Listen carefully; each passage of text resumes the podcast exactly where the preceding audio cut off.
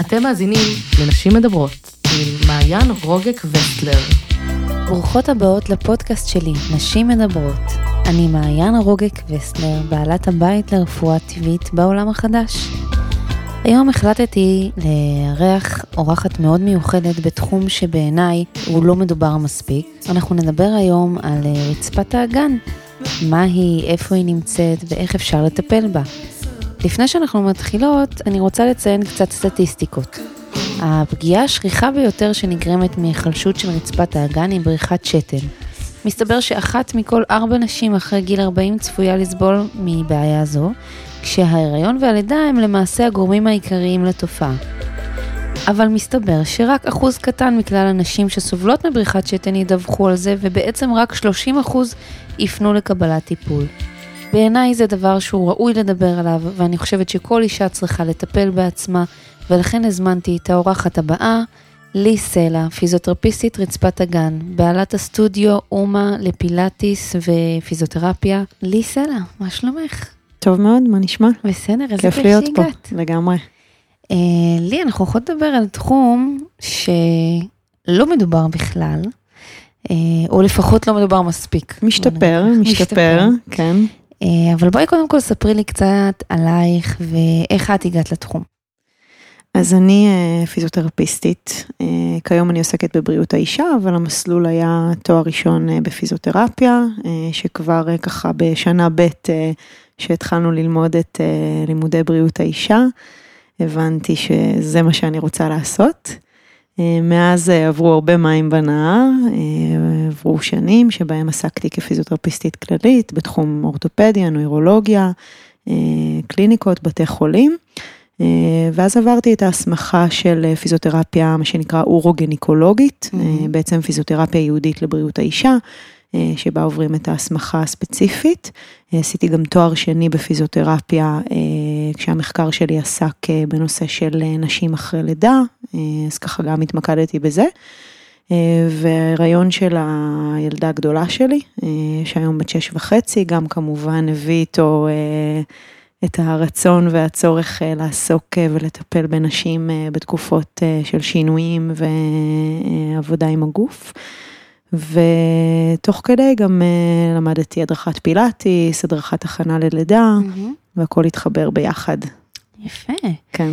Uh, הרבה נשים מספרות לי שהלידה הראשונה של הילד הראשון עשה איזשהו שינוי בקריירה, נכון? גם את עכשיו אמרת, זה כאילו תמיד uh, כן, אפשר להגיד, כן, ידע, כבר טיפלתי בנשים, כבר, uh, זה כבר היה משהו שידעתי שאני אעשה, אבל האומץ uh, ממש ככה לפתוח uh, עסק עצמאי משלי וככה ללכת על זה בגדול, היה באמת ממש חצי שנה אחרי הלידה של הגדולה. מדהים. אז בואי, תראי, לטובת כל המאזינות שלנו, בואי נתחיל ממש מההתחלה, אוקיי? Mm-hmm. בואי נדבר על מהי רצפת האגן, ממה היא עשויה ובעצם למה היא כל כך חשובה, כי אנחנו שתינו יודעות שהיא מאוד חשובה לנשים. נכון. אז רצפת האגן זה למעשה קבוצה של שרירים ורקמות. זה אזור שאפשר לדמיין אותו כמו סוג של ארסל, mm-hmm. שתומך לנו בפתחים. אז יש לנו שלושה פתחים לנשים, פתח השתן, השופחה, פתח הנרתיק ופי הטבעת. ובעצם סביב הפתחים האלה נמצאים שרירים, ברובם הם שרירים רצוניים, זאת אומרת שרירים שאנחנו שולטות עליהם ומסוגלות לפעול באופן רצוני איתם, וחלקם זה שרירים לא רצוניים, כמו שריר הלב שפועל לבד. ובעצם כל האזור הזה זקוק לתמיכה, זה אזור שקשור לשליטה על התאפקות, על מתן שתן או טוחן מעיים, תומך לנו באיברים של האגן, שזה השלפוחית, הרחם, הסוף של מערכת העיכול, קשור כמובן באופן טבעי למה שקורה לנו בהיריון אחרי לידה, קשור לתפקוד מיני. ליציבה הבסיסית שלנו, כמו ששרירי בטן וגב הם שרירי יציבה, אז גם שרירי רצפת האגן הם שרירי יציבה. Mm-hmm. יש לזה קשר לנושא של נשימה, התפקוד הבסיסי של נשימה, ובפרט גם כשאנחנו מתאמצות או עושות פעילות גופנית, רצפת האגן משתתפת בתהליך הזה גם. וזה בעצם ככה שרירי הליבה שלנו, זה בעצם השרירים הפנימיים שמחזיקים אותנו מבפנים. והם עוברים הרבה שינויים בחיים, לאורך כל החיים, לא רק הריון ולידה. אה, אבל בהיריון זה באמת אחד מהשינויים הדרמטיים ביותר שנוצרים. זהו, אני מנסה לחשוב שאם את ככה אה, ציינת שרצפת הגן היא כמו איזה ארסל, אז אני מנסה לדמיין בעצם אה, הריון, עם משקל מהמם. מאוד מאוד כבד ככה על הרצפה שם, על השרירים, לגמרי. וככל שגם הלידה מתקדמת אז בטח הבטן עוד יותר יורדת למטה, ואני ככה מנסה לחשוב מה בעצם קורה לרצפת האגן תוך כדי ההריון והלידה. אז זו שאלה מעולה, כי בעצם הרבה נשים לא יודעות שכבר בהיריון רצפת האגן חווה שינוי דרמטי. כי גם הגדילה של העובר ברחם, והעלייה במשקל, והשינוי ביציבה, הרי כולם יודעות שהבטן מושכת את הגוף קדימה, מייצרת בעצם איזושהי התארכות של רצפת האגן. אז רצפת האגן למעשה מתארכת, ומעצם ההתארכות שלה נוצרת אה, מידה מסוימת של היחלשות. אז נשים לפעמים מרגישות בהיריון בפעם הראשונה דליפת שתן כשהן מתעטשות, או איזושהי, נכון. איזושהי תחושה של כובד בנרתיק, איזושהי תחושה של משיכה. יש נשים שיש להן נפיחות נרתיקית, כמו שיש לנו נפיחות בכפות רגליים, בגלל העומס, בגלל שיש יותר נוזלים, יותר משקל, אה, ואז לפעמים דברים מתעוררים. עכשיו, נשים חושבות, אוקיי, אני בהיריון, מותר. לי, זה כן. בסדר, זה יעבור לי, זה זמני, אבל בעצם זו הנורה האדומה הראשונה שנדלקת ככה לגבי רצפת האגן, שכבר אז היא צריכה התייחסות, כבר כשיש את השינויים האלה. אה, ולכן אה, בעיניי באמת המניעה והטיפול המקדים, לפני שזה נהיה דרמטי, לפני שהבעיות באמת אה, מתגברות או נהיות אה, קבועות, אפילו אם זה דברים שהם באמת קטנים ולא מהווים איזשהו מטרד יומיומי, אה, עדיין זה פוגע לנו באיכות חיים וזה משפיע כבר בהיריון. אה, וגם לרוץ לפיפי אה, ארבע, חמש פעמים בלילה זה לא דבר שהוא רצוי וגם את זה אפשר אה, במידה מסוימת אה, למנוע או לשלוט על זה או לעזור לזה, כשבעצם כל המערכת הזו עובדת טוב יותר ויש לנו יכולת התאפקות טובה יותר ושליטה מהמם. טובה יותר על האזור. אז בעצם, את אומרת משהו מאוד חשוב, כי אני חושבת שהרבה נשים, כמו שאמרתם, רגילות, אה, שבזמן הריון אלה תופעות נפוצות. כמו נכון. שאמרת, לקום הרבה פעמים לפיפי נכון. ולחץ על זה. אז פה את אומרת שאולי כן כדאי לבדוק את זה, זאת אומרת, לא בטוח שזה תמיד תקין, ואולי באמת אפשר גם למנוע. נכון, אז באמת צריך לבחון כל אישה ו... והמצב שלה, אה, ולהבין אה, מה בדיוק קורה בגוף, ומה היא מרגישה, איזה תסמינים, ולתת לזה מענה. אה, כי באמת יש מקרים שהרחם באמת מאוד לוחץ על השלפוחית, וכמה שלא נחזק או נשפר את האזור של רצפת האגן, אנחנו לא נימנע לגמרי מהלחצים האלה, או מנפיחות כן. שנוצרת באזור. אבל יש מקרים שבאמת אה, עם קצת שכלול של, אה, של האזור והבנה של בכלל מה יש לנו שם, אה, שזה בעיניי הבסיס. הרבה נשים יכולות לעבור הריון שלם ואפילו הריונות ולידות בלי לדעת מה יש להם באזור, בלי בעצם להכיר את נכון. הגוף שלהם. נכון. אה, אני חושבת שפה זה, זאת הנקודה הקריטית הראשונה, שקודם כל אישה תכיר מה יש לה שם, אה, מה הפוטנציאלית היא יכולה לעשות עם עצמה, ואחרי זה לחשוב אם צריך גם אבחון, בדיקה, טיפול. אה, ולהתייחס לזה בהתאם. אז, אה, אז יודעת מה, אז אולי בעצם זה משהו שצריך להתחיל אותו בגיל הרבה יותר צעיר, בכלל לפני ההריונות. ו- לגמרי, החינוך בדיוק. הוא מגמילה. ממש. זאת אומרת, ילדים עוברים גמילה. אה, אני יכולה להגיד לך שעם הילדה הגדולה שלי, אה, אני בגיל בערך סביב גיל שלוש, היא שאלה אותי מאיפה יצא הפיפי. שאלה הכי פשוטה כזאת, אולי אפילו לפני. אמרתי לה, את רוצה לראות? והיא אמרה לי, כן, כמובן בהתרגשות של אה, לגלות משהו אוקיי. חדש. אה, ולקחתי מראה קטנה, כזאת מראת איפור, ופשוט אה, הנחתי את זה מול אה, איבר המין שלה, מול הפוט, והראיתי לה, אמרתי לה, הנה את רואה את החור הקטן הזה, מפה הפיפי יוצא, והנה יש פה עוד איזשהו פתח, שזה כמובן הפתח הנרתיקי, והנה גם מפה יוצא הקקי, ו... והיא ממש ככה יצאה באיזושהי תחושה של תובנה על עצמה שהיא יודעת. מה קורה. ואחרי שנה, כשככה הייתי בהיריון השני שלי, היא שאלה אותי מאיפה התינוקות יוצאים. אמרתי לה, את זוכרת שראינו מאיפה הפיפי והקקי יוצא? היה שם איזה משהו באמצע? אז רוב התינוקות יוצאים משם, יש גם תינוקות שיוצאים מהבטן, אה, אבל... אה, איזה יופי של כנות זה- גם, זה של... אה, פשוט להתחבר למה שקורה שם, ובאמת כבר עם ילדים, את יודעת, גם בילדים יש כל מיני עניינים של רצפת הגן, שהיום גם כבר המודעות עולה, ויש פיזיותרפיסטיות של רצפת הגן שעוסקות בתחום הילדים, אה, כל הנושא של אה, בריחות שתן בלילה, יצירויות, נכון, דברים כאלה. כן, אז החינוך מתחיל כמו בכל דבר, כמו הרגלי אכילה, כמו יציבה, תנועה, אה, המון המון דברים מתחילים מילדות, ולפעמים כשאני מתשאלת את המטופלות, ככה, איך היית בתור ילדה? אה, מה, מה היה השיח בבית? אז פתאום אני שומעת כל מיני כאלה שתמיד אמרו לה, לכי תעשי פיפי, אל תתאפקי, אסור להתאפק, מהמם. אה, כל מיני סיפורים באמת על קשיים. אה, של הרטבות לילה, או כל מיני בריחות שתן בצחוק בתור נערה. הדברים האלה יכולים להתחיל בילדות וגם יכולים לראשונה להופיע כשיש שינויים. כן. אז אבל יהיה נכון להגיד שכל אישה שעוברת הריון בהכרח צריכה אולי טיפול או אבחון, כי אני מניחה שהשינוי הזה קורה אצל כולנו. השינוי קיים, לא כל אחת תרגיש את התסמינים. אה, זה קצת כמו לשאול אם כל אחת אה, צריכה שיבנו לה תפריט כדי למנוע אה, מחלות כמו יתר לחץ דם, כן. או סכרת, או עלייה במשקל. המניעה היא חזקה. אז מהמם. אם אישה מונעת תופעות שככל הנראה יהיו לה בהמשך, כי, כי הסטטיסטיקה מדברת בעד עצמה, נשים סובלות מתופעות של רצפת הגן.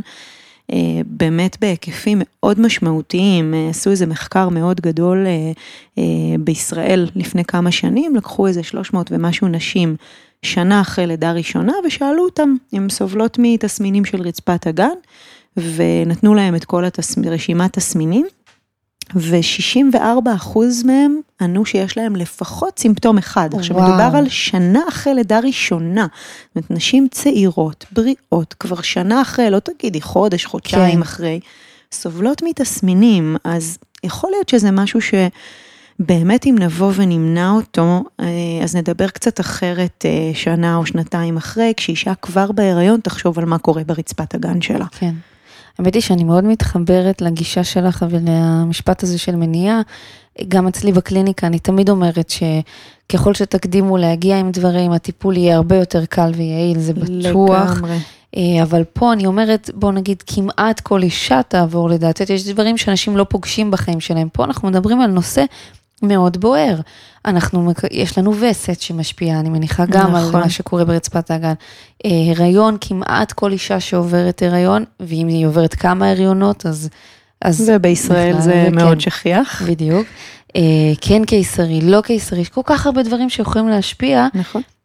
אני חושבת שבאמת, כמו שאת אומרת, זה צריך להתחיל מגיל הרבה יותר צעיר. אני מהמם. מאוד אוהבת את מה שאמרת שעשית נגיד עם הילדה שלך, כי אנחנו לא מחוברים הרבה פעמים לגוף. נכון. אה, זה יש אזור נושאים שלא. מדברים עליהם, נכון? בדיוק, הרי כאילו- מה אנחנו מלמדות את הילדות שלנו? תסתירי, כן, שלא לא. יראו, נכון. זה אזור פרטי, שזה נכון. בסדר, אנחנו רוצות כמובן אה, ללמד אותם לשמור על הגוף שלהם, אבל מעבר לזה שזה אזור פרטי ואנחנו רוצות להצניע אותו, אנחנו גם רוצות בעצמנו להכיר אותו, כן. ולתת את הלגיטימציה להכיר את האזור הזה באמת בכל שלב בחיים. וגם כשנשים מגיעות בגיל אה, פוריות, זאת אומרת שהן סביב הריון, לידה, ואני מציעה להסתכל במראה או לגעת בעצמם, הרגע הראשון הוא איזושהי רתיעה כזאת של מהמם. כאילו, רגע, מה, אני אסתכל לעצמי, אני אגע לעצמי, אני אטפל בעצמי, כאילו זה אזור שאנחנו לרוב לא מתעמתות איתו ולא אה, אה, מכירות אותו, ואז פתאום כשיש איזו הצעה כן לעשות את זה, צריך לעבור איזה משהו. כן, זה תהליך. למרות שרופאים בדקו ונגעו כן, כל אחד וכאילו, נכנס לחדר הלידה ו... בדיוק הרי גישה חופשית, הרי נשים מהמם. לפעמים צוחקות עליי שאני סוגרת להם את הווילון כשהן אה, צריכות אה, להתפשט לפני הבדיקה, אומרות לי כן. מה זה משנה, כבר כולם ראו, אבל זה מאוד משנה, זה מצד אחד אזור שצריך מאוד לכבד אותו, ומצד שני כן להכיר אותו וכן לתת לו את המקום. אה, כמו כל אזור בגוף שחשוב לנו, אנחנו מסתכלות ובודקות ויודעות, ו... האמת שזה מסקרן אותי מה שאת אומרת, כי אני ממש עולה, עולה לי לראש ככה כל מיני סיפורים שאני מכירה על נשים שממש אולי, לא רוצה להגיד סולדות, אבל את יודעת, ממש האזור הזה הוא כאילו מחוץ לתחום, ואני. חושבת על מה זה עושה גם לאזור מבחינת אנרגיה, כאילו בטח הרבה מחלות וסימפטומים קורים מעצם זה שאנחנו לא מחוברים בכלל. תחשבי שהיית אה, נופלת על האצבע של כף היד, או מקבלת שם איזה מכה, או. שהיה לך שם איזה פצע, אבל לא היית מסתכלת על האזור. כן. היית מסתכלת הצידה, שמה את היד בצד, לא רואה מה קורה. איך זה משפיע על תהליך ההחלמה? נכון. אנחנו, כשכואב לנו, מציק לנו, אנחנו ישר מחפשים להסתכל, לגעת, למרוח משחה, לבדוק. אם זה ישתפר, איך זה כן, נראה היום. מה איך זה- קורה, וואו, כאילו איזה נכון. צבע זה, איך, איך נכון. אה, ככה לקבל את כל החושים שאפשר מהמם. מאזור שמפריע לנו. כן. אבל כאילו פתאום כשזה נוגע לצלקות אחרי לידה, אה, מתפרים אה, באזור הנרתיקי, אז אה, רוב הפעמים כשאנחנו ככה שואלות אה, בתור מטפלות, שואלות את הנשים, אז הן אומרות, לא הסתכלתי, לא ראיתי, רק הלכתי לרופא שיבדוק. ו... אז זה אה, מאוד נכון. זה, זה בעיניי באמת סטפ 1. אז, אה, אז אוקיי, אז בוא נגיד שקודם כל אנחנו שתינו בעד אה, מניעה וככה באמת ל, ל, ללמוד על עצמך כמה שיותר מוקדם, מגיל כמה שיותר צעיר, נכון. לתת חינוך לדברים האלה, כי את יודעת, אני לא יודעת בדיוק באיזה גיל היום ילדות מקיימות יחסי מין, אבל אני חושבת שאם יהיה אולי גם דיבור גם על זה, ושיח גם על זה, נכון. אני מאמינה שנמנע מהרבה נשים בעתיד כל מיני סימפטומים ומחלות כן, זה ברמה שהרי. נערות צעירות, אה, כשמקבלות את הווסת לראשונה, לפעמים ככה פתאום לא מבינות מאיפה זה יוצא, אז איפה שמים את הטמפון, מהמם. מה, מה בדיוק אמורים לעשות, כי איך לתפעל את האזור הזה נכון. כשפתאום משהו חדש קורה בו, והמבוכה הזו יכולה להימנע אם פשוט נלמד על האזור יותר טוב. באותה נשימה אני רוצה להגיד שזה אף פעם לא מאוחר מדי. כן, כי לפעמים באות נשים לתהליכי טיפול ואז הן אומרות, "אה, תגידי, אני יכולה גם להביא את אימא שלי, אני יכולה להביא את סבתא שלי, ואני אומרת, בוודאי, שרירים זה שרירים, זה כמו שאם אה, אישה בת 70-80 תתחיל ללכת לחדר כושר ולהרים אה, משקולות ידיים, הידיים שלה יתחזקו. מהמם. אז גם רצפת האגן, נכון שהגיל משפיע ויותר, יכול להיות יותר קשה לטפל, אבל גם נשים מבוגרות שסובלות שנים מתופעות יכולות לעשות שינוי משמעותי, כי להם זה לא הוצע כשהם ילדו. נכון. או היו בהיריון, זה מקצוע צעיר, מקצוע מאוד. משנות התשעים שנמצא בארץ ונבנה ורק בשנים האחרונות, בעשור האחרון, נהיה משהו שהוא באמת נגיש ו- ואפשר למצוא אותו אה, יותר בקלות. אז אה, מגיע להם, לאימהות שלנו, לסבתות. שלנו, מגיע ל- לגמרי, לנשים ו- האלה לקבל טיפול אה, בכל גיל. אני מאוד מסכימה עם זה, כי את אומרת בעצם שיש פה עבודה של שרירים, אז בעצם אימון זה אימון ושריר זה שריר. לא שריר זה משנה שריר, אימון זה אימון, רק צריך לגלות איפה הוא נמצא. איפה הוא נמצא, כן. שזה הקטע טוב, את תכף המאתגר. תגלי לנו קצת. בדיוק. אמ, בהקשר לזה באמת, אני ככה, ממה שאני שמעתי הרבה פעמים על רצפת הגן, אני זוכרת גם בזמן ההיריון ו, ואחרי לידה, דובר הרבה על איסוף מהמם, וקיבוץ, נכון. ורציתי שתסבירי ככה, קודם כל, איך אנחנו יודעים שאנחנו באמת מכווצים את האזור הנכון, ולמה בכלל צריך לכווץ? כאילו, האם- קיבוץ זה לא דווקא דבר כזה חוסם, תוקע? אוקיי, זו שאלה מצוינת, כי איכשהו כן אה, בעולם של הכושר והתנועה, אה, הרבה נשים באמת שומעות את ההנחיה, תכווצו, תאספו, תסגרו. מהמם. זה בא הרבה פעמים עם ההנחיה לבטן, לאסוף בטן, בטן נכון. חזקה, בטן אסופה, כשבעצם כשאנחנו מסתכלים על כל שריר בגוף, יש את השלב של הקיבוץ ויש את השלב של ההרפייה. אם את עכשיו מרימה משקולת עם היד, אז את מרימה ואז את מורידה לאט. זאת אומרת, לכל אזור, וגם אנחנו יודעים שמתיחות זה דבר שהוא חשוב לכל השרירים בגוף, ושריר צריך להיות ארוך ולא מקוצר.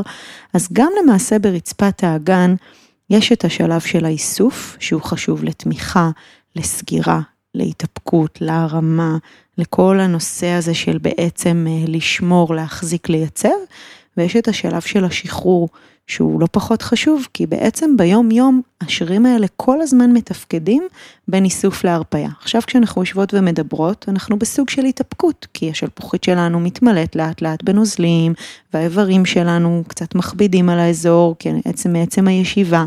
אז רצפת האגן צריכה לתמוך ולייצב, ובמובן מסוים להתאפק.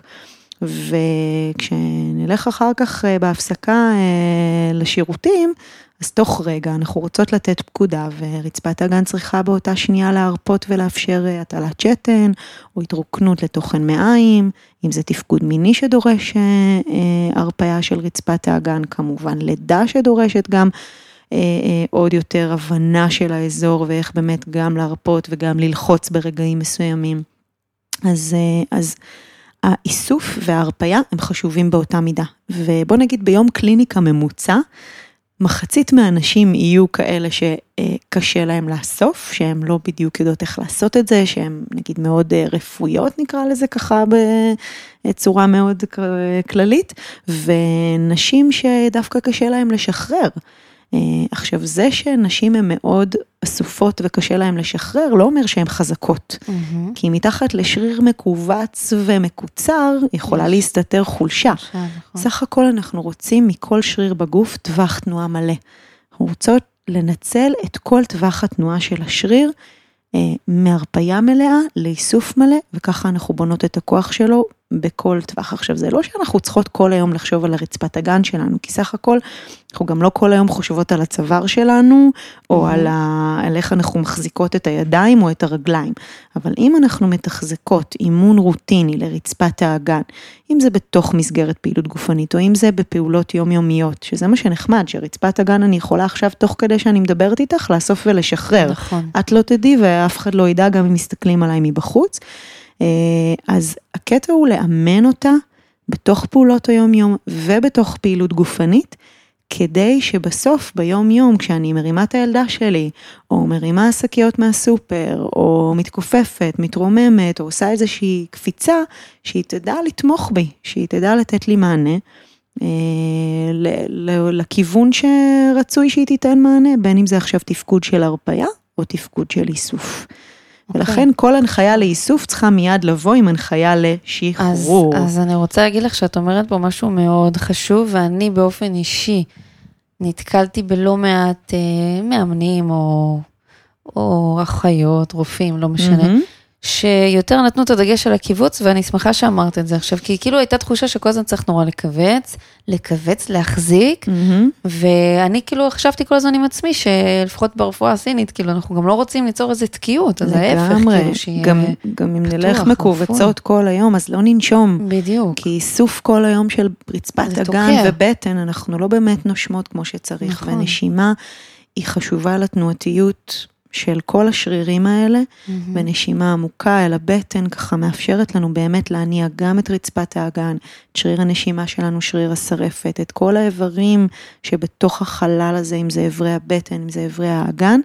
ובעצם הדבר האחרון שאנחנו רוצות זה ללכת מכווצות שם כל היום, mm-hmm. וזו טעות שאני אני, אני פוגשת אותה. נשים מגיעות ואומרות לי, כן, אני יודעת שחשוב לאסוף, אז אני כל היום נורא נורא משתדלת, ואז פתאום הן בעצם מייצרות לעצמם בעיות אחרות, כי אז פתאום עצירות, נכון, כל מיני קשיי נכון, התרוקנות, נכון, דברים כאלה, זה יכול לבוא בעצם מאיזשהו קיבוץ יתר. Okay. אוקיי. אז הכל צריך להיות אה, מאוזן בחיים, זה כאילו... איזון זה לגמרי שם המשחק שלנו. זה ידוע, אבל, וגם פה, גם פה לדעת באמת עכשיו, אה, איך אני יודעת אם אני באמת מכווצת? נכון. עכשיו נכון. נגיד אה, מי ששומעת את זה, אומרת, אוקיי, אז אני רוצה לכווץ, אני רוצה להרפות. עכשיו, כשמסתכלים מבחוץ, כמו שאמרנו, בעצם לא רואים את השרירים האלה, mm-hmm. כי זה שרירים שנמצאים בפנימי, פנימית בגוף שלנו, סביב הסוגרים, סביב הפתחים. אה, וכדי לבדוק אותם ולהסתכל עליהם, בגלל זה יש לזה הכשרה נפרדת בפיזיותרפיה, למעשה צריך לבצע בדיקה פנימית, mm-hmm. בדיקה נרתיקית או רקטלית בהתאם לצורך, וזו למעשה ההכשרה שאנחנו עוברות כפיזיותרפיסטיות רצפת הגן. שזה גם משהו שמפתיע הרבה נשים, כי אני כן אה, שומעת שנשים יודעות רצפת הגן ולשקם וזה חשוב, ואז הן מגיעות לבדיקה ואומרות, רגע, זו בדיקה וגינלית והן כן. בהלם. כי בעצם זה משהו שאנחנו רגילות שגינקולוג עושה, רופאים נכון. עושים.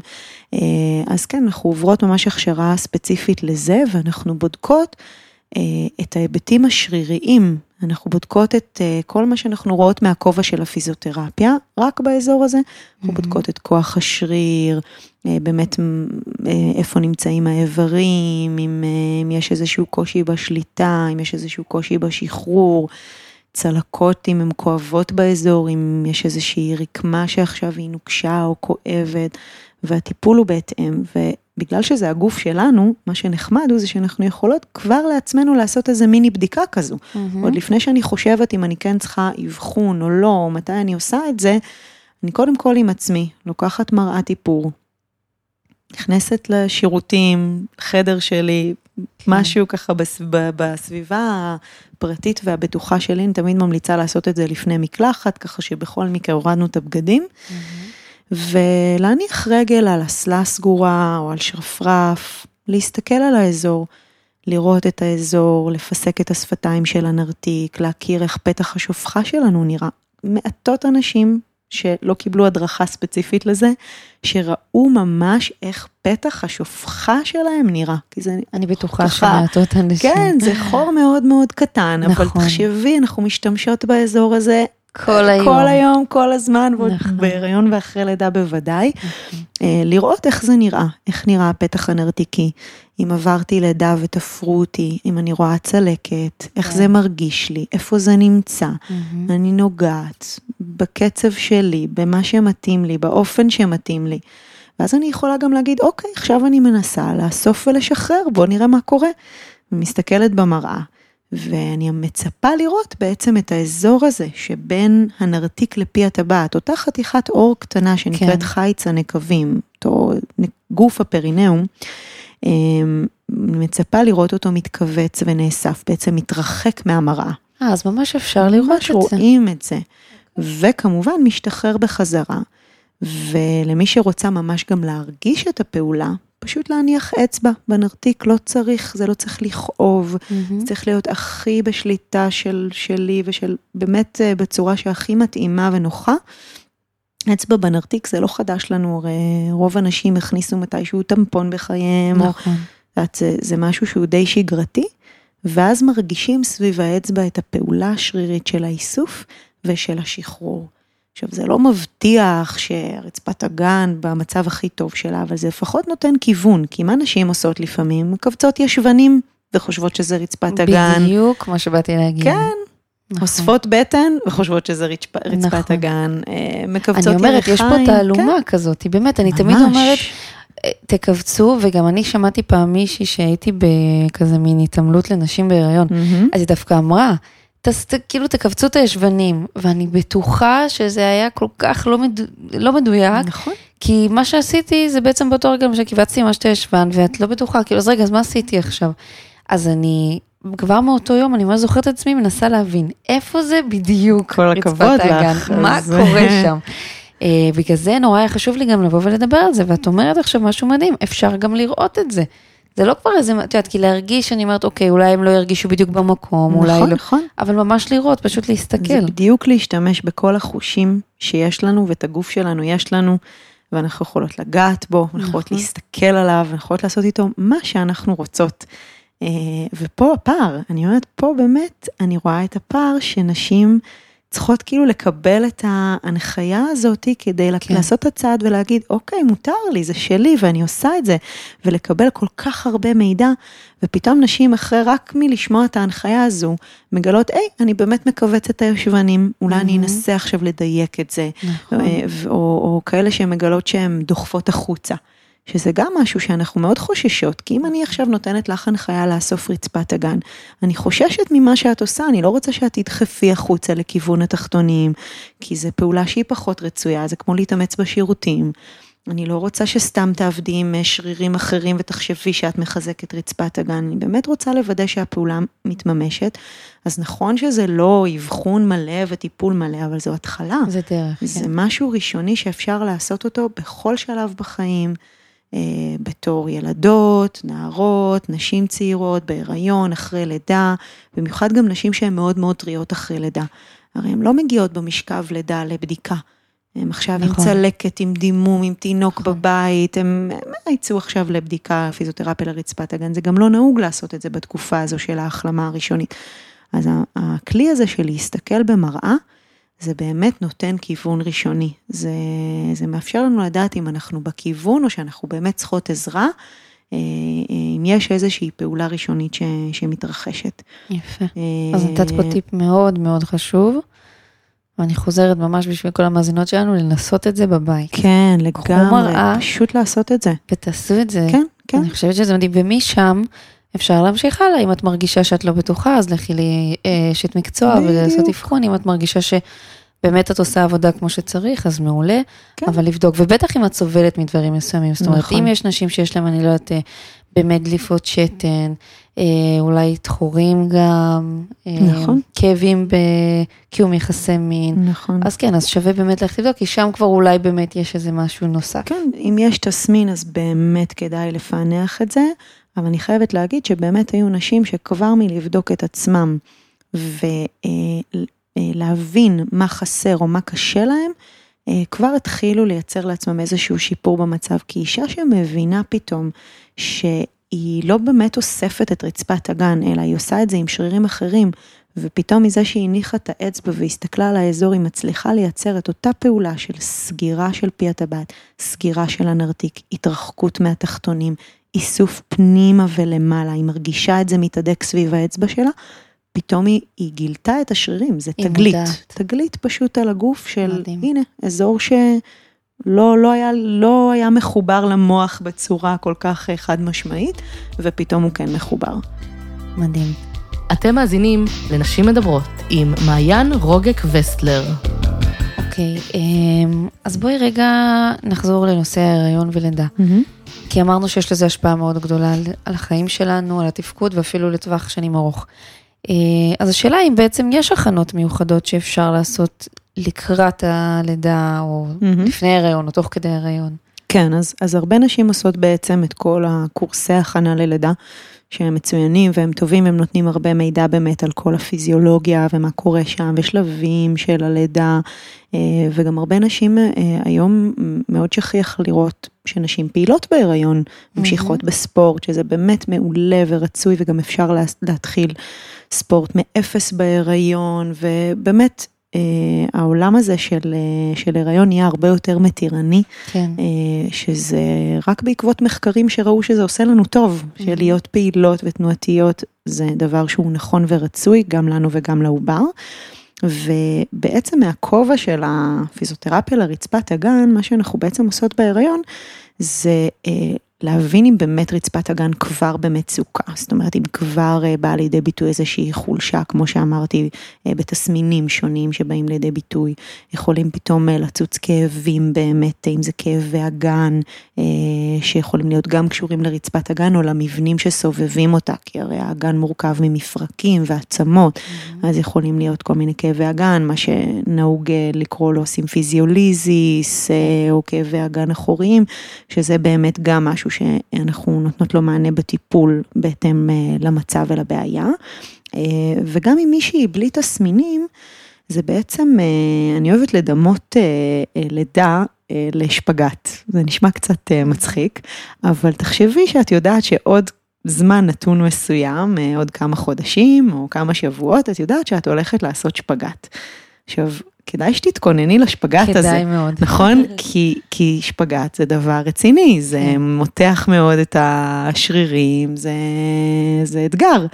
אז שרירי רצפת האגן שלנו בלידה נרתיקית אה, יעברו מתיחה מאוד משמעותית, גם אם הלידה תהיה מדהימה ומצוינת וטובה ואפילו בלי תפרים, עדיין המתיחה מתרחשת ברגע שאותו כן. עובר תינוק יוצא.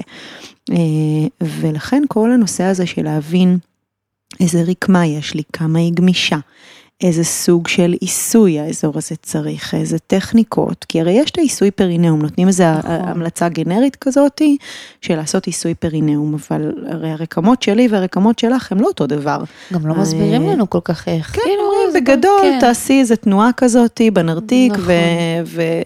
ובפועל אה, אה, הרבה נשים אומרות לי, לא עשיתי כי זה כאב לי, זה היה לי לא נעים, ניסיתי עם הבן זוג וזה לא הלך, כן הלך, לא הבנתי מה אני עושה, כי באמת כל אחת והאנטומיה שלה.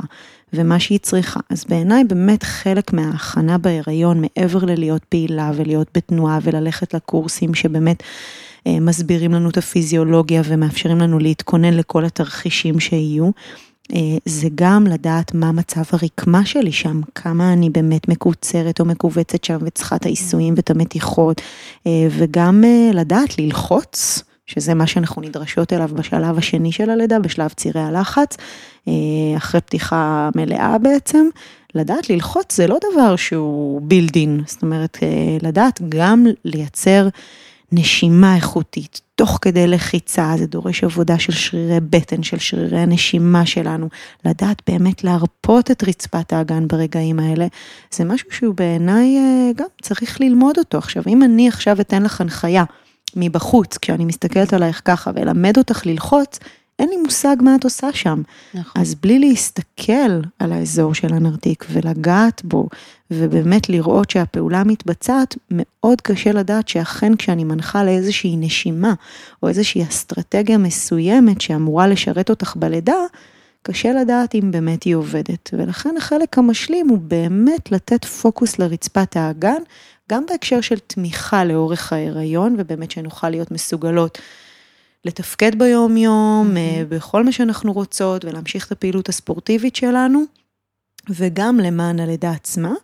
וכמובן שאם אני כבר בהיריון מתרגלת את רצפת האגן, מבינה אותה, מגיעה ללידה במוכנות הכי טובה שאפשר מבחינת תנועתיות הרקמה וידע של איך לתפעל אותה, אז גם השיקום שאחרי ייראה בהתאם, כי אני בטוח. בעצם כבר מכירה את האזורים שעוברים שינוי, ולמעשה ההנחיה היום היא להתחיל לעבוד על רצפת הגן במיידי לאחר הלידה. זאת אומרת, ילדתי, אני בחדר התאוששות, אני כבר מתחילה לאסוף ולשחרר, mm. וזה לא משנה אם יש לי תפרים או אין לי תפרים, או איזה סוג של לידה הייתה לי, כי בעצם הפעולה של רצפת האגן היא פעולה שמקרבת את, ה, את השוליים של החתך, גם אם יש תפרים. מפחיתה נפיחות מהאזור, מייצרת איזשהו אפקט כזה של פימפום ועוזרת לריפוי והחלמה. זה ממש טיפול. זה ממש. אה, כן, ולכן אם אישה כבר בהיריון לומדת על רצפת האגן שלה, אז כבר אה, במחלקה בבית חולים אה, אחרי הלידה, היא כבר מתחילה לעצמה את הטיפול. Mm-hmm.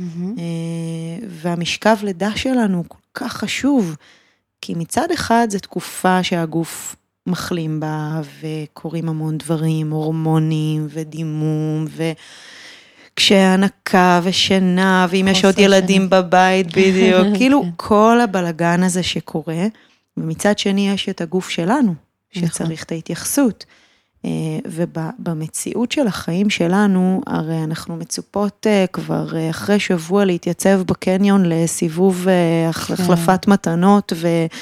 אה, בדרך כלל הבני זוג כבר במשרה מלאה בחזרה בעבודה, וזה הכל עלינו מבוקר עד ערב, והגוף שלנו נמצא תחת המון עומס במשכב לידה. כן. בכלל, כל השנה הראשונה של החיים של תינוקות, המון המון עומס פיזי. עכשיו, משהו צריך להחזיק את הדבר הזה. נכון. אה, זה גם שרירים כלליים של הגוף, גב, בטן, ידיים, רגליים, אבל גם רצפת הגן, שבסוף צריכה להתמודד עם... כוח הכובד, פלוס תינוק שמכפיל את המשקל שלו כן. כל שבועיים. אה, אז בעצם, אוקיי, אז, אז ממה שאני ככה מבינה ממך ומרגישה לפחות, זה שבאמת כל אישה בהיריון כדאי לה, ללכת ולבדוק לקראת הלידה, זה חלק מהכנה ללידה, כן, זה ממש מבחינתי חלק. זה בילדין, אני אומרת, כאילו זה, זה עוד לא איזושהי המלצה רשמית שניתנת. כן, ברור. אה, אבל אני חושבת שזה באמת יכול להיות משנה חיים. המינימום שאנחנו יכולות למה, לעשות למען עצמנו, mm-hmm. זה לבדוק את עצמנו ולחשוב כן. על האזור הזה, ולחשוב אם באמת אנחנו ממש בטוחות במה שאנחנו עושות ובאיך שאנחנו מתפעלות את האזור, או שאנחנו צריכות באמת איזושהי עזרה והכנה נוספת. כן, כן, זה לא פחות חשוב מ... כל שאר הדברים שאנחנו מצליחות לעשות בהיריון לקראת הלידה כן, וכל ההכנות. אנחנו קונות כל כן, כך הרבה אביזרים ודברים. וצבענו את החדר כבר והכל, זה, זה, יש זמן גם לרצפת הגן. אני, תראי, אני בטוחה פשוט שאנחנו מדברות פה על יחסית לידות, בוא נגיד שהלידה עברה בסדר והייתה תקינה, אבל יש כל מיני סוגים של לידות, ויש גם ברור. לידות שבהם יש קרעים נוראיים וחתכים מאוד גדולים, וממש טראומה לכל אזור רצפת נכון. האגן. ו... אני מניחה שללידות הקשות יותר, ובכלל לכל לידה יש השלכות גם טווח, אה, עם טווח ארוך מאוד לגילאים מאוד מבוגרים. Mm-hmm. ופה באמת נשאלת השאלה, כי יש תופעות אולי לא מוכרות, כמו אה, דליפת שתן היא יחסית מוכרת, אבל נכון. אם יש עוד תופעות שאת יכולה אולי לציין שנשים צריכות לדעת, שאם זה קורה לכן אחרי לידה, אז אה, יש לזה טיפול וכדאי להגיע. כן, אז בעצם יש המון תופעות, תמיד מתפלאים שרואים פתאום את הרשימה כן. של סימפטומים אפשריים לרצפת האגן. אז בגדול אפשר לחלק את זה באמת לנושא של שתן, שזה יכול להיות אה, קושי בהתאפקות, זה יכול להיות אה, תסמינים של מה שנקרא שלפוחית רגיזה, שצריך דחוף לרוץ לשירותים, לא מספיקים להתאפק, זה אפילו לא חייב להיות עם דליפה, אלא רק התחושה הזאת של קושי סביב זה, ודווקא מצד שני זה יכול להיות דווקא קושי בריקון. מישהי יושבת וקשה לה להתרוקן, שהזרם של השתן לא כמו שהוא היה. אמ, יש את כל הנושא של דליפה, דליפה יכולה להיות במאמץ, בצחוק, עיתוש, שיעול, כן. ריצה, קפיצה, היא יכולה להיות באמת בדרך לשירותים, יש את מה שנקרא סימן מפתח, יש נשים שמתקרבות הביתה, mm. מכניסות את המפתח לדלת, ואז הן מרגישות את הדחיפות הזאת לשתן, ואז הן יכולות גם לדלוף בדרך, או לא להרגיש כאילו כן. הן כמעט דולפות. אה, זה בנושא של, של המערכת השתן. יש את כל הנושא של התפקוד המיני, כמו שציינת, כאבים mm-hmm. בתפקוד מיני שגם יכולה להיות כאן מורכבות, כי זה יכול להיות כאב שהוא בפתח, ממש רק בחדירה הראשונית. Mm-hmm. זה יכול להיות כאב מאוד עמוק, שדווקא אה, כשאיבר המין נמצא בתוך חלל הנרתיק, וזה יכול להיות כאב בתנוחות מסוימות, יכול להיות קושי בהפקה של הנאה. שאישה באה ואומרת, בעבר הפקתי הנאה גדולה יותר בתפקוד המיני, ואחרי הלידה משהו השתנה. Mm-hmm. זה יכול להיות uh, בגלל המצב ההורמונלי, וזה יכול להיות בגלל התפקוד השרירי שבאזור, כי השרירים גם מאפשרים לנו ליהנות מתפקוד מיני. כן. Uh, מעצם הפעולה שלהם וה, uh, בזמן, הפ... בזמן הפעילות המינית.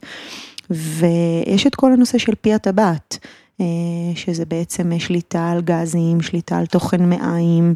עצירויות, תחורים, פיסורה, אה, שלפעמים יש באמת קשר לאיך אנחנו מתפעלות את רצפת האגן, ברמה של איך נראית ההתרוקנות שלנו, mm-hmm. תנוחה, תזמון, הרי אישה אחרי לידה.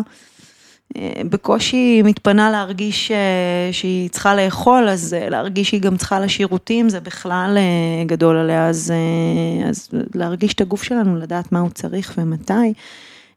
ויש את הנושא של באמת צניחות, אה, שלרוב התחושות יהיו תחושות של כובד נרתיקי, mm-hmm.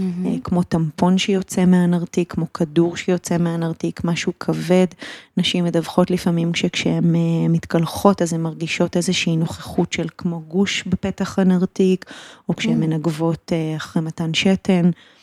שזה בעצם יכול להצביע על איזשהו מיקום נמוך יותר של אחד מאיברי האגן, כי בעצם כל אחד מאיברי האגן יכול לצנוח, יכול לרדת במיקום שלו, השלפוחית, הרחם או אה, הרקטום, הסוף של מערכת העיכול, אה, וזה יכול לקרות כבר אחרי לידה ראשונה.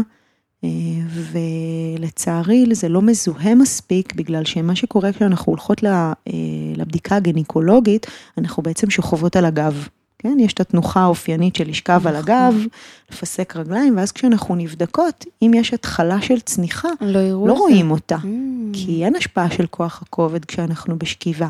אז מתי היא מזוהה? כשאנחנו בעמידה, או כשאנחנו מתאמצות ולוחצות, או עושות איזשהו מאמץ. כן. ולכן כשאנחנו בודקות, אנחנו מבקשות מאישה להשתעל, או ללחוץ, או בודקות אותה בעמידה, או אפילו תוך כדי שהיא מחזיקה משקל שהוא דומה למשקל של התינוק שלה, mm-hmm. כדי לראות אם באמת אחד מהאיברים אה, ממוקם נמוך יותר, וצריך כמובן לתת לזה מענה אה, כבר כשזה אה, צניחה ראשונית, וככל שהשנים עוברות, אם אנחנו לא מטפלות, אז דרגת הצניחה יכולה להחמיר, ולפעמים נשים בעצם מגיעות לגיל המעבר, שזה סביב גיל 50. כן. הפסקת הווסת, הורמונים צונחים.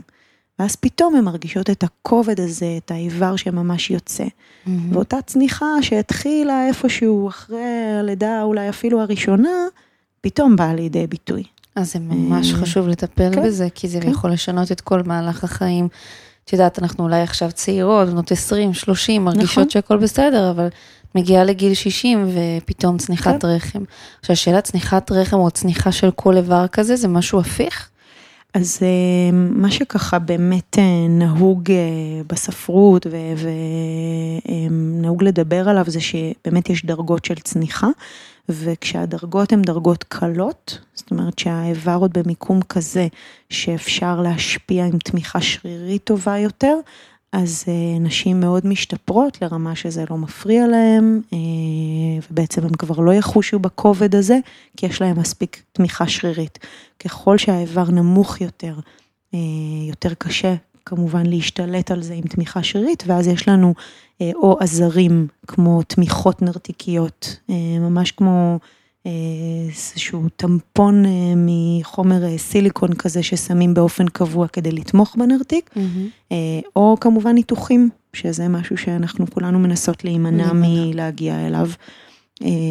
וחלק מהעניין הזה של להסתכל על עצמי ולגעת בעצמי, זה גם לראות אם אני מזהה פתאום איזה משהו שמרגיש לי נמוך יותר, משהו שלא אמור להיות שם, mm-hmm. ואז לתת לזה מענה. אז בעצם, טוב, אנחנו חוזרות קצת למשפט הקודם של המניעה ולהתחיל כמה שיותר מוקדם, וככל שאני מדברת איתך, אני ממש מרגישה שזה אפילו פודקאסט שהייתי רוצה שיקשיבו נערות בנות 12 שמקבלות וסת, ממש ככה. כן. כי אני לא יודעת, אני בקליניקה שלי רואה לא מעט נשים בגיל המעבר עם כל מיני תופעות של צניחות, ובא... mm-hmm. ואת יודעת, עכשיו שאת אומרת את זה, אני אומרת, יכול להיות שאם הן רק היו יכולות לקבל את המידע הזה כבר אז, אחרי הלידות, כל מהלך המחלה הזאת או הסימפטומים יכל להיראות אחרת לגמרי. אין ספק ש...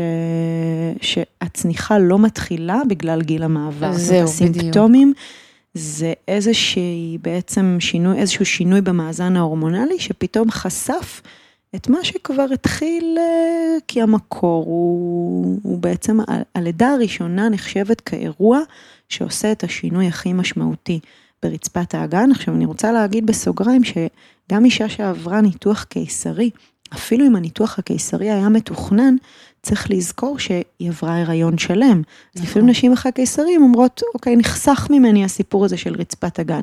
אז מעולה אם יש להם פחות תסמינים, וזה גם נכון שבאיזשהו מקום העובדה שהם לא חוו לידה נרתיקית מגן על רצפת האגן שלהם, אה, בגלל שלא היה מעבר של התינוק בנרתיק, אבל עדיין הריון שלם משפיע על האזור, נכון. וגם העובדה שהם עברו ניתוח בטן, אה, ובוצע חתך בכל אה, עומק אה, של דפנות הבטן, אז גם בטיפול אנחנו נותנות מענה בעצם יותר ספציפי לשיקום של הבטן עצמה, אם זה הצלקת, אם זה שרירי הבטן, אז, אז בוא נגיד שגם אם עברת ניתוח קיסרי, צריך וכדאי לחשוב על האזור הזה ולתת לו את המקום. אמ, אני מנסה לחשוב, אה, פשוט כמה נשים ככה שמעו שאני הולכת להיפגש איתך, ועלה עוד איזה נושא שהייתי רוצה שניגע בו, אה, את קצת דיברת על כאבים בקיום יחסי מין. Mm-hmm. אני חושבת שזה תחום שאולי באמת הוא לא מדובר, כי זה כאילו, כמו שאמרת מקודם, נושא אישי ויחסי כן. מין כן. וכולי. נשים גם לא מדווחות. לא מדווחות, לא נכון. פונות אה, לרופאים או... או מטפלים עם התלונה הזאת, כי mm-hmm. בעצם, וגם כשהם כן, אז לפעמים אני שומעת שהתגובות הן גם לא תגובות מאוד מכילות של... אה, זה יעבור לך, תסתדרי, כן. תירגעי, כן. כל מיני תשתי כוס יין, דברים נכון. כאילו דברים שהם באמת אה, לא לעניין. תחליפי בן זוג. כן, כן, נכון. כן. אז באמת אני ככה הייתי שמחה לשמוע ממך קצת על הנושא הזה. קודם כל, כאבים בקיום יחסי מין, זה לא משהו שאמור להיות, נכון? זה לא משהו שאמור להיות. תפקוד מיני הוא אמור להיות תפקוד מהנה. Mm-hmm. זו פר הגדרה. עכשיו, יכולים להיווצר כאבים מכל מיני סיבות. יש את הסיבות הרפואיות, שזה באמת אה, כמובן בשביל זה אנחנו כן צריכות להיות במעקב רפואי שגרתי וללכת להיבדק על ידי גניקולוג, ואם יש איזה דימום מחשיד או תקופה פתאום של כאב, להיבדק ולעשות את כל הבדיקות השגרתיות, אם זה אולטרסאונד, אם זה פאפ, אם זה כל מה שצריך להתבצע מבחינה רפואית. אה, אם ניקח באמת את ה... אה, המקום השרירי ורקמתי, אז לפעמים באמת צלקת אחרי לידה, תפרים. אה, אותו אזור שנתפר, אה, הרקמה הופכת לנוקשה, הופכת לרגישה. והאזור הזה יכול לכאוב בזמן פעילות מינית, כי פתאום הוא צריך להימתח, פתאום הוא צריך לזוז. אה, אז אם הכאב הוא באזור של הצלקת, שזה הרבה פעמים באזור של פתח הנרתיק, בחדירה הראשונית, mm-hmm. זה יכול להיות שתנועתיות של הצלקת וטכניקות שהן מיועדות לעיסוי של צלקת ומתיחות של צלקות יהודיות יוכלו מאוד להקל ולהשפיע לטובה. אם זה כאב שהוא יותר עמוק, אז גם בגלל שרצפת האגן נמצאת בעצם בעומק של כל האזור הזה, היא מאוד מאוד עמוקה ומגיעה ממש אה, עד החלק האחורי, עד האזור של עצם הזנב, והיא סובבת את כל הפתחים הרי. אז לפעמים כאב עמוק הוא גם נובע מאיזשהו קיבוץ שרירי, שיש איזשהו אזור מאוד מאוד ספציפי שהשרירים שם מכווצים. אנחנו לא בדיוק יודעים למה, כי הגוף mm-hmm. עבר כל כך הרבה דברים. כן. ההיריון, הלידה, החיים, אה, ולפעמים באמת גם טכניקות שמיועדות לשרירים. אה, עיסוי של שרירים, בדיוק כמו שכשכואב הצוואר הולכים לעשות עיסוי ומתיחות ותנועות, אותו דבר יש ברצפת הגן ולפעמים זה מה שהיא צריכה. Mm-hmm.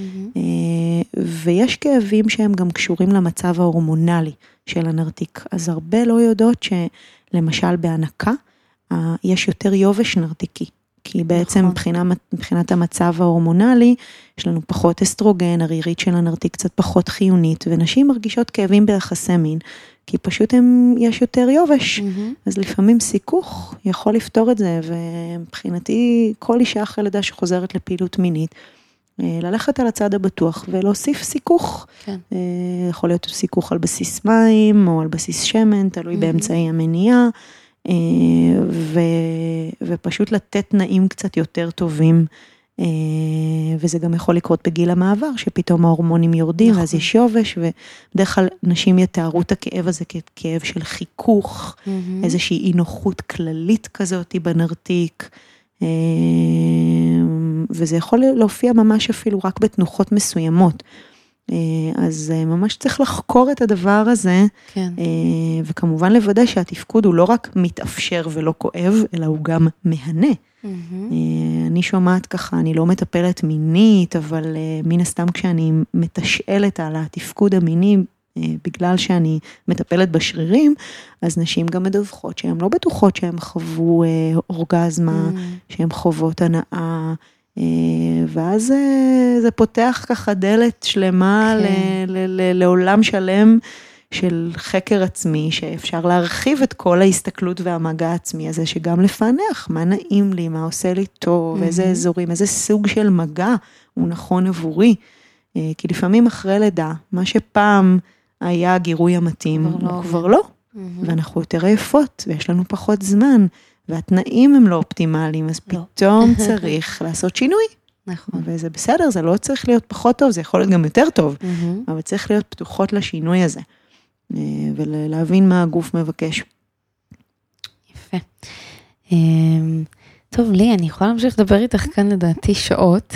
אה, ונראה לי שאני גם אביא אותך לדבר עוד פעם. בשמחה. אה, תחום מרתק, אני חושבת שנתת כאן אה, כמה נקודות מאוד חשובות, שאני באופן אישי לוקחת ככה כמה דברים שאת אמרת. אחד, כמה שיותר מוקדם, בגיל כמה שיותר צעיר, מניעה, להכיר את הגוף שלנו, mm-hmm. לבדוק, ל- ללמוד קצת, בכל זאת, זה כמו שאמרת, זה חלק מהגוף שלנו, זה כמו עיניים ופה ואוזניים, כן, כן. זה חלק לגיטימי לגמרי וכל כך חשוב. ואני יותר ויותר מבינה, בייחוד אחרי השיחה איתך, זה שעם השנים, בטוח יש שם שינויים שהם מתנוונים והולכים וככה נחלשים, אז אני חושבת שכן רצוי שכל אישה תדאג לעצמה, גם אם היא מרגישה היום טוב, להתחיל לבדוק, לשמור על עצמה למען העתיד. כן. אה, זה יכול להתחיל ממודעות, וגם אם אחרי זה מחליטים לבוא לטיפול, זה כבר פתאום לא ממקום פסיבי של אה, נכון. אוקיי, תבדקי אותי, תגידי לי מה לעשות, תראי אם זה בסדר, לא בסדר, אלא ממקום של אני כבר מכירה את הגוף שלי, אני יודעת מה יש לי, מה אין לי, מה קשה לי, מה קל לי, מה נגיש לי. אה, וכן, להתחיל לדבר עם הילדות שלנו על זה, לא לפחד אה, לגעת בנושא הזה, mm-hmm. לקרוא לאזורים האלה בשם שלהם, כן. קוראים לזה פוט, נרתיק, mm-hmm. זאת אומרת, אה, לא פיש פיש ופוש פוש וכל מיני כן. שמות חיבה, כאילו זה, זה מעביר מסר לא ברור. Mm-hmm. ו, ובאמת לדעת שאפשר לטפל וגם תכלס הטיפול הוא די פשוט. כן. זאת אומרת, גם כשנשים מגיעות ואומרות, מה, אני עם דליפה וכאבים וזה, וזה מרגיש נורא עמוק, וכאילו קשה לצאת מהבור הזה, ו... ופתאום יש כמה תגליות ותובנות, ופתאום מתקדמים בטיפול. וזה באמת אחרי שטיפלתי ככה שנים, גם במטופלים מהתחום של אורתופדיה ונוירולוגיה, אני אומרת, רצפת הגן זה, זה קסם, זה, זה כאילו כן. פתאום מבינים מה קורה שם, והתהליכים פשוט קורים, ו, ורוב הנשים ממש משתפרות מהמצב הראשוני שהן מגיעות, וחשוב לדעת את זה, זה לא פתאום איזה תהליך כזה ממושך, כן. וברוב המקרים באמת, אה, בתוך כמה חודשים שאישה עוברת איזשהו תהליך עם עצמה, במקביל מקבלת ליווי, היא מרגישה את השינוי, אז שווה אז, להשקיע בזה. אז ממש שווה ללכת ולבדוק. אה, איפה דרך אגב באמת אפשר למצוא אותך? אז אה, קודם כל פיזיותרפיה לרצפת הגן באופן כללי זה משהו שקיים, הוא קיים אה, בבתי חולים, בקופות חולים, mm-hmm. אז באמת כדאי לברר. היום להרבה נשים יש גם ביטוחים פרטיים שהן לא יודעות בכלל שיש להן פיזיותרפיה בביטוח. שבעצם פיזיותרפיה לרצפת הגן זה כמו לעשות פיזיותרפיה לברך. אז הנה גם אני לא יודעת. לך, כן, אם מגיע לך החזרים מביטוח פרטי על פיזיותרפיה, את יכולה לנצל את זה, בדרך כלל, את יודעת, דורשים הפנייה ודברים כאלה. אה, אני בעצם אה, נמצאת ברמת השרון, אה, יש לי סטודיו שנקרא סטודיו אומה, זה קליניקה וסטודיו, זה משלב גם פילאטיס לנשים בכל שלבי החיים. יש לי צוות איתי של פיזיותרפיסטיות עם מגוון התמחויות, כל אחת והתמחות שלה. אנחנו עושות גם הכנה ללידה. Mm-hmm. יש לי ככה צוות של נשים באמת נדיר, ושאני מודה כל בוקר. על זה שהם סביבי, אה, עושות אה, תהליכים מאוד מיוחדים וטובים. אנחנו נשמח לתת מענה. מעולה. אז קודם כל, תודה רבה לך. תודה. היה לי ממש ממש מעניין וכיף. היה תענוג. ותודה לכם, המאזינים והמאזינות שלי. אני בטוחה שהפודקאסט הזה היה שימושי ויעיל, וקיבלתם טיפים שתוכלו להשתמש בהם כבר החל מהיום. לטיפים נוספים, שאלות, פודקאסטים חדשים שיעלו, אני מזמינה אתכם לעקוב אחריי בדף הפייסבוק רפואה טבעית בעולם החדש ובאינסטגרם. הפודקאסטים שלי יעלו ב iTunes, ב Spotify ותוכלו להאזין גם דרך הכישורים באתרים שלי. תודה רבה לכל מי שהאזין ונתראה בפרק הבא.